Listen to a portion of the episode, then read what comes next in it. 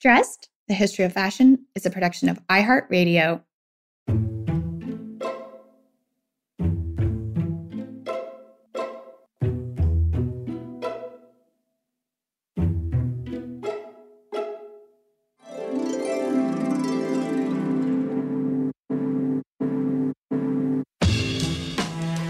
With over 7 billion people in the world, we all have one thing in common.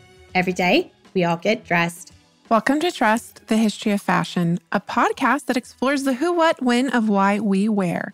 We are fashion historians and your hosts, Cassidy Zachary and April Calahan. Dress listeners, get excited because today we are going shopping. and because you know we love all things sustainable, we are actually going vintage shopping just outside of Paris at the famed and fabled and much beloved Les Puces flea market. Which, according to many sources, is the largest antique market in the entire world. Les Puces encompasses seven hectares or more than 17 acres with 1,700 individual vendors, and we went and saw them all. Yeah. No, we didn't. so She's I lying. I wish we did. I know what you might be thinking. This place is huge, and its size might make a little more sense when you learn that Puces is actually a collection of 14 individual markets, each with their own specialties in terms of the types of items for sale. So naturally, we just had to go here on our recent dressed fashion history tour of Paris. Yes. And I have to say, Cass, visiting Les Puces was something that has been on my bucket list for the last 20 years. Um, and for whatever reasons, the last couple of times I've been to Paris, my plans just didn't line up to make it to the flea market because it's only open on the weekends, so Saturday and Sunday. Although I, I will say that I do believe that there are certain higher end vendors in a couple different specific markets that hold additional hours for, for professional decorators and other fellow dealers, et cetera. But now, having been there not one, not two, but three times in August of 2021, well, let's just say it did not disappoint. Yeah. And I have to say, I had never even heard of it until you brought it up as a must stop on our fashion history tour. So I was in for a real treat. It was pretty incredible. And even going multiple times, we were only able to explore a handful of the markets. And even then, we only scratched the surface because so many of the shops we visited were closed for August, but mm-hmm. we still saw so much. We'll definitely be going back and maybe we'll get a chance to check out the several other markets that we missed in this labyrinth of covered shops located just outside of Paris and the nearby northern suburb of Saint Ouen. Yes, and I'm glad you brought this up, Cass, that the flea market isn't located in Paris proper, because this actually has to do with a larger history of the buying and selling of used goods. And this area of Saint Ouen became really well known as a market for used items starting in the 1870s. But the history of the secondhand trade is much older than that in Paris, going back centuries before the 1870s. And we've mentioned it many times before on the show. Listeners, you know, historically speaking, clothing was considered materially valuable, sometimes some of the most valuable things a person might own, you know, unlike today when clothing is considered disposable by many people. So, historically, because of the intrinsic value of clothing, garments oftentimes went on to have second, third, or fourth lives beyond their original wearer. Yeah, in the past, it was far more common that a garment that was new to you was not actually new at all. And historically, most women knew how to sew, after all, and often fashioned clothing for themselves and their families, and they would do this from new lengths of cloth. But more often than not, these garments, after they were made, were handed down within families, they were passed on to friends, etc., once the original wearer no longer had use for them. And the ultra wealthy might be the only segment of the population to never know what it was like to wear a pre worn piece of clothing.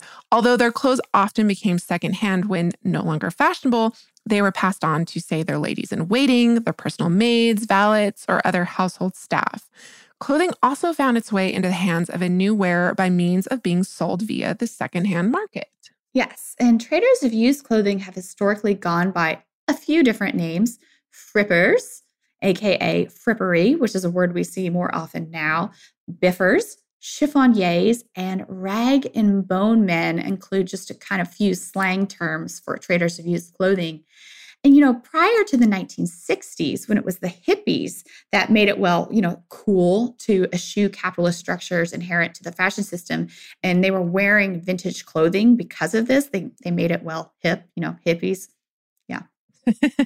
Get it. Um, but basically, you know, before the 1960s, the dealing of used clothes came with a bit of stigma. And it's really easy to see why after reading descriptions from the 17th and 18th centuries about some of the sanitary conditions in areas where used clothing was sold, hygiene being an entirely different matter at this time. You know, sometimes even bathing came with its own stigma.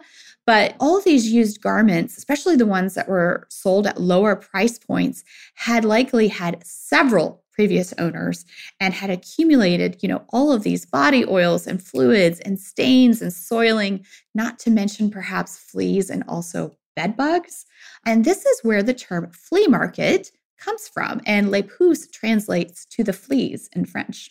And can I just say, I never even remotely related flea markets with actual fleas. I just assumed it was some sort of other relationship between the word flea, but the fact that it actually relates to fleas is super interesting because it's such a common part of our vernacular today. It's super interesting. So, needless to say, the sale of secondhand clothing could be a bit of an unsavory and quite frankly dishonest business. Some dealers went so far as to attempt to repair holes not with patches or mends, but with a quick fix of sap or tar, which clearly would not hold up for much longer, them getting these items sold and out the door. So during that 18th century, certain covered passageways of Paris were also sites where used garments of dubious quality were sold. And this had a couple of benefits. Of course, protection from the weather, but also these passageways could be dark and dim, and this aided in concealing the poor conditions of the garments the frippers hogged. And I also would just want to say that these covered passageways are it's super interesting topic in and of themselves. They were basically early shopping malls or arcades. There were at one point over 150 in Paris, I think by the 1850s, and today only a couple remain, including the Passage Choiseul, which we happened to stumble across when visiting the oldest haberdashery in Paris, Ultramod, located on none other than the Rue de Choiseul. Yes, and there's obviously a lot more to say on this topic of secondhand clothing, and I think that it would be really, really interesting to do a much longer episode on this kind of like the trade inherent to that um, in the future. So stay tuned for that, perhaps. Uh, back to Les Puces, you know, uh, the seeds of Les Puces as a marketplace were planted in the 19th century, around 1870 or so, when secondhand vendors began to gather there once a week on Sundays.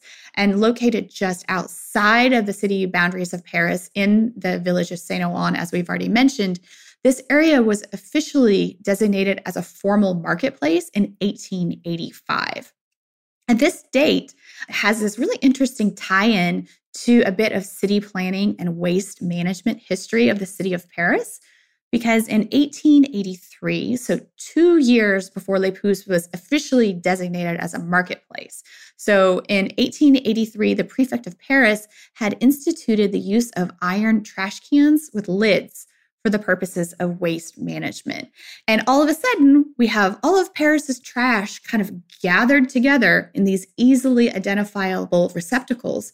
So, what happened was pickers started regularly going through the contents of these bins to try and find discarded objects that they felt like they could resell. And this is probably a, a, a, little horrifying, but Cass, apparently all of this rummaging through these trash bins, these iron trash cans, occurred between the hours of midnight and 5 a.m. I'm sure everyone was so pleased by this newfound phenomenon.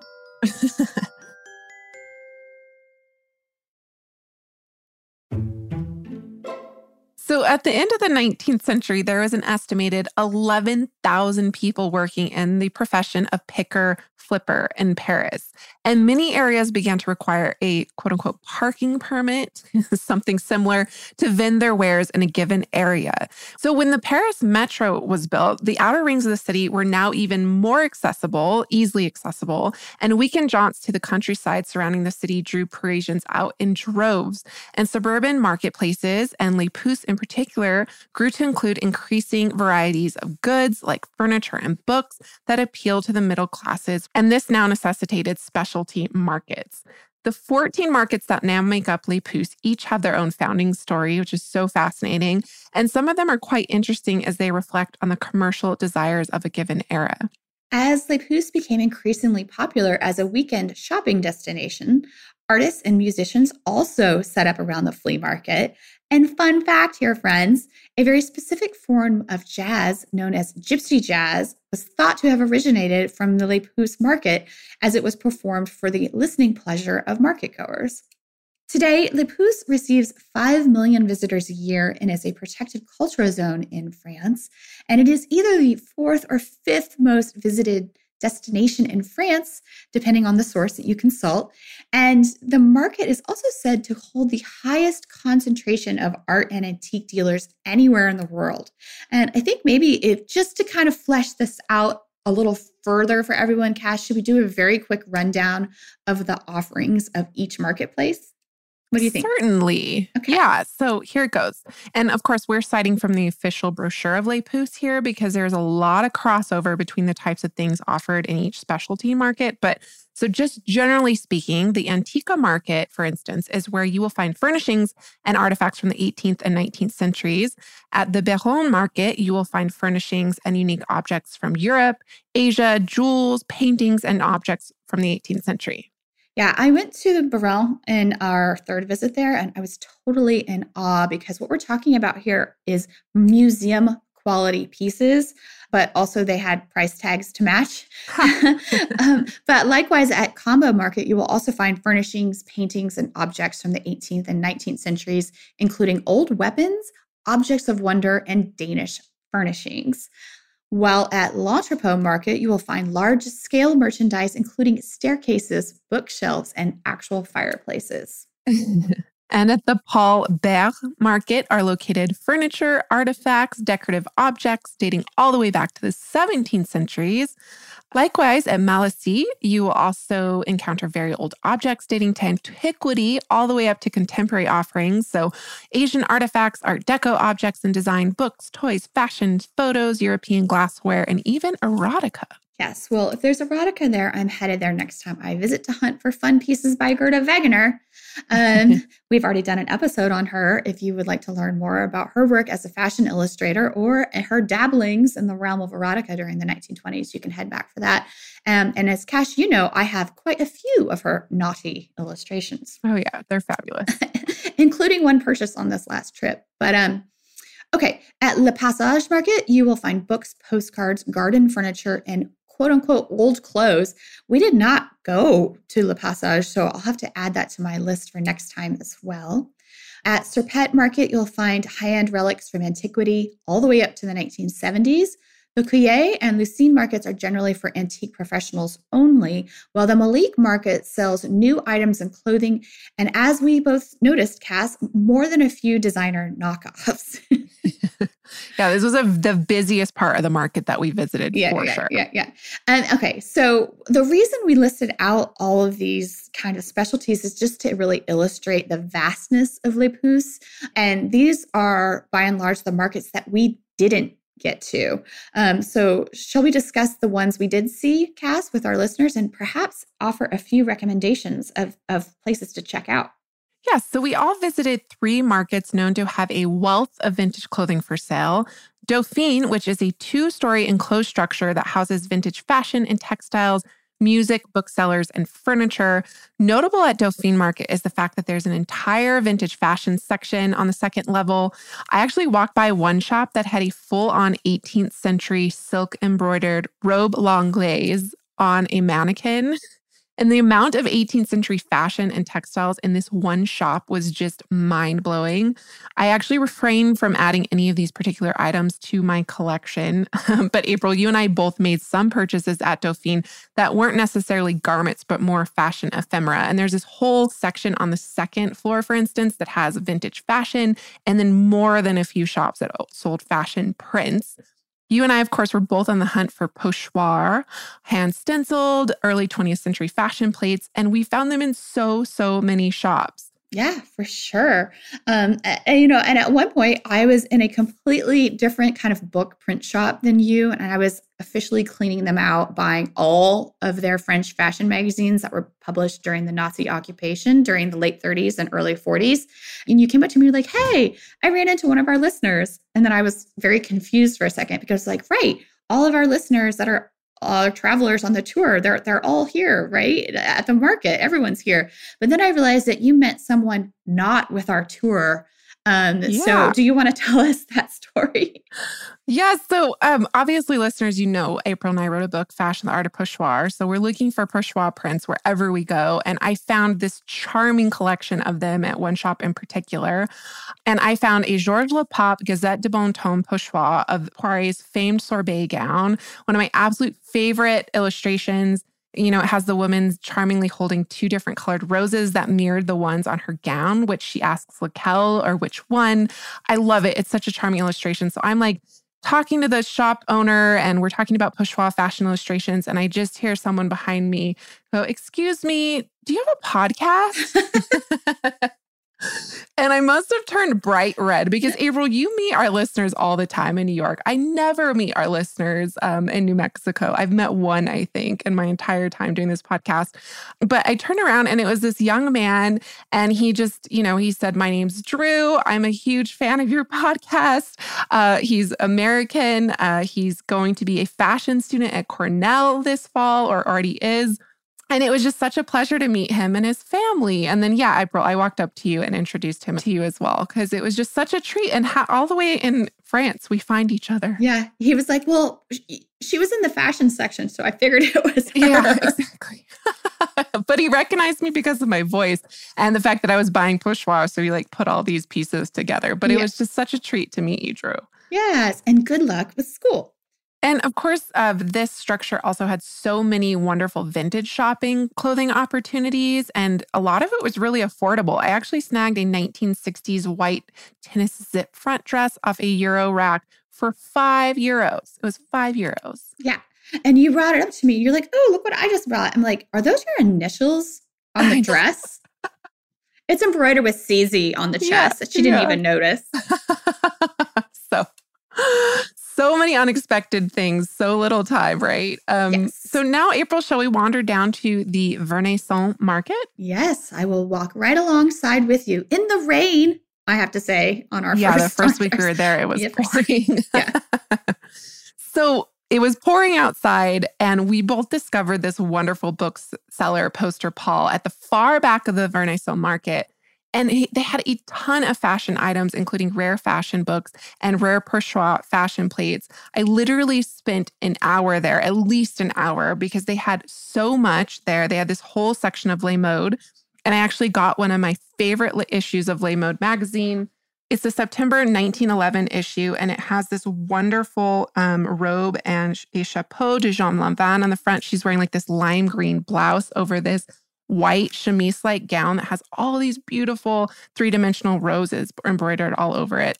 It was such a treat to find Pochoir, especially because we didn't really get to go to the booksellers on the Seine where we usually get mm-hmm. our Pochoir fashion plates. Yes, yes, yes. Um, uh, I bought a couple things there too. I bought one of my favorite images that we actually use in the in Fashion and the Art of Pochoir book, which is by A.E. Marty.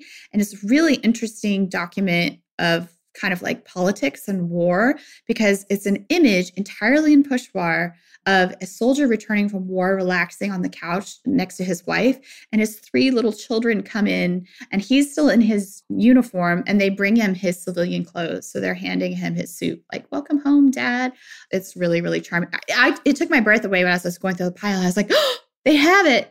and I'm like, "Sold." They had so many, she had so many pieces that we featured in our book. Some of them were close to a thousand euros. Like there are a lot of Barbiers from like the Paquin album, La and Lepape from that album as well. Um, I found Martin's La Belle et la Bête, which we featured in the mm-hmm. book, and this wonderful Brissaud illustration of these women going swimming. So it was just incredible. Yeah, yeah, yeah.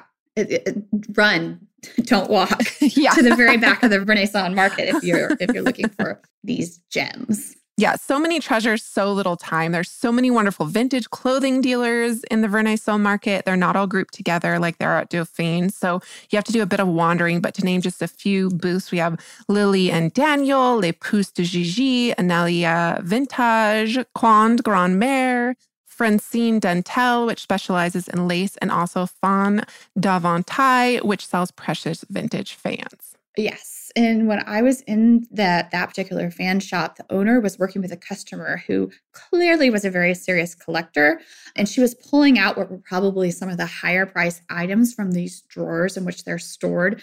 And one of the things she pulled out was this incredible eagle feather fan from the 19th century, which quite possibly might have been Duvelleroy because we saw one when we went to visit the Duvelleroy archive. That was another of those eagle feather fans. It was amazing.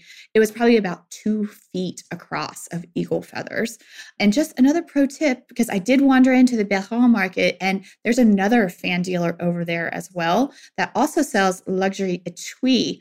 And we've mentioned this term on the show in the past in the context of the chatelaine episode, but etui were these tiny little antique cases that were used to hold small instruments of various types. They could be sewing instruments or grooming instruments. Some of them even had like little holders for your cosmetics. But some of these etui were in really beautiful precious metals, ivory, tortoiseshell, etc. I didn't even dare ask a price because I didn't want to know. I had to leave immediately before I bought something.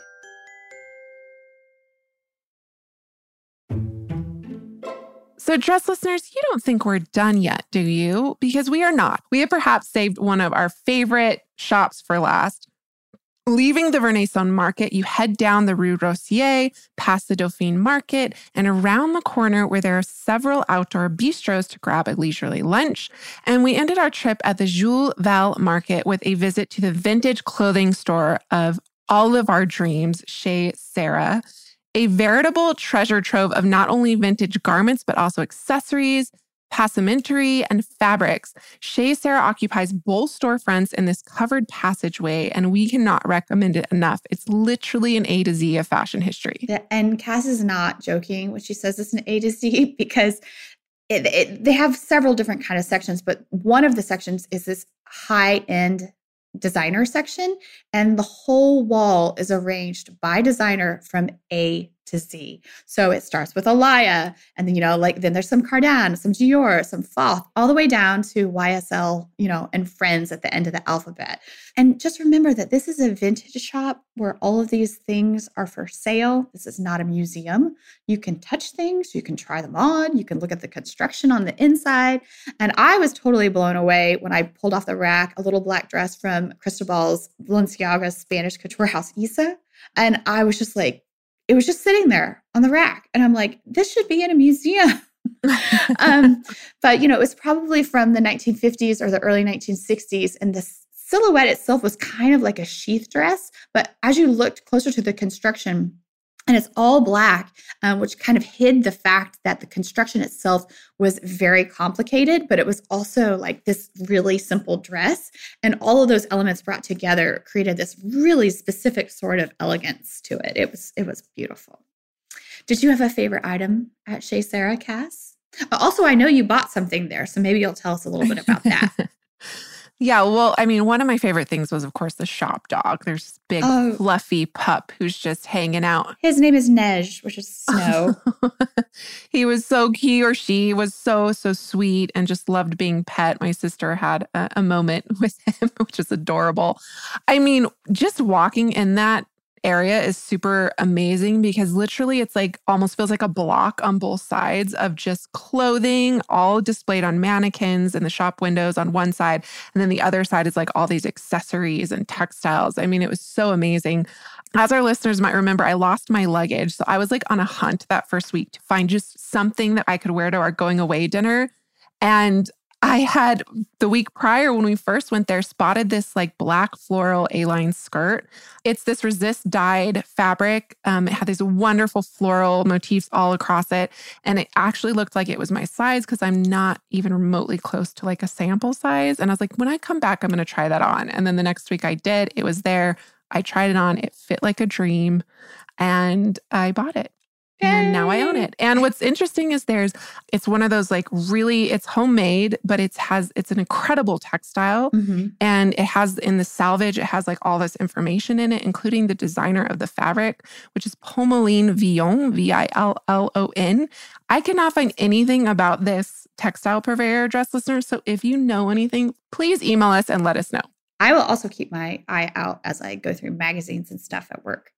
So, really, we cannot stress this enough that if you do go to Les Puces, do not miss Chez Sarah. They also do have an online presence as well, but um, I can't say I, seeing everything there in person is a whole completely different experience. And, you know, Cass, as you know, a lot of French fashion houses are actually Chez Sarah customers when they're looking for vintage pieces for inspiration.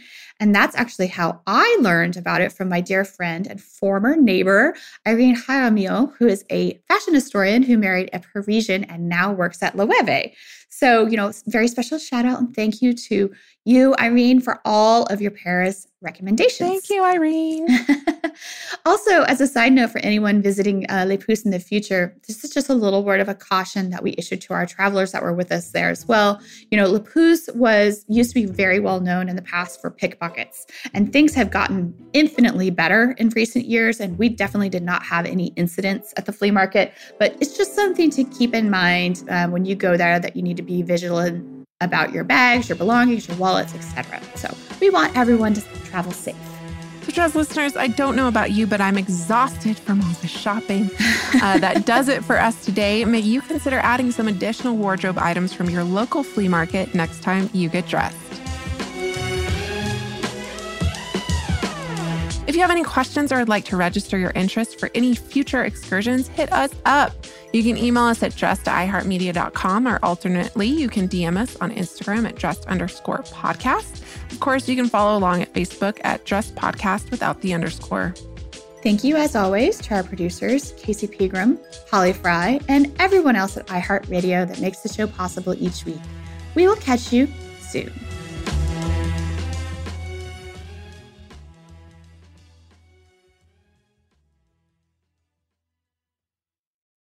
Dressed, The History of Fashion is a production of iHeartRadio.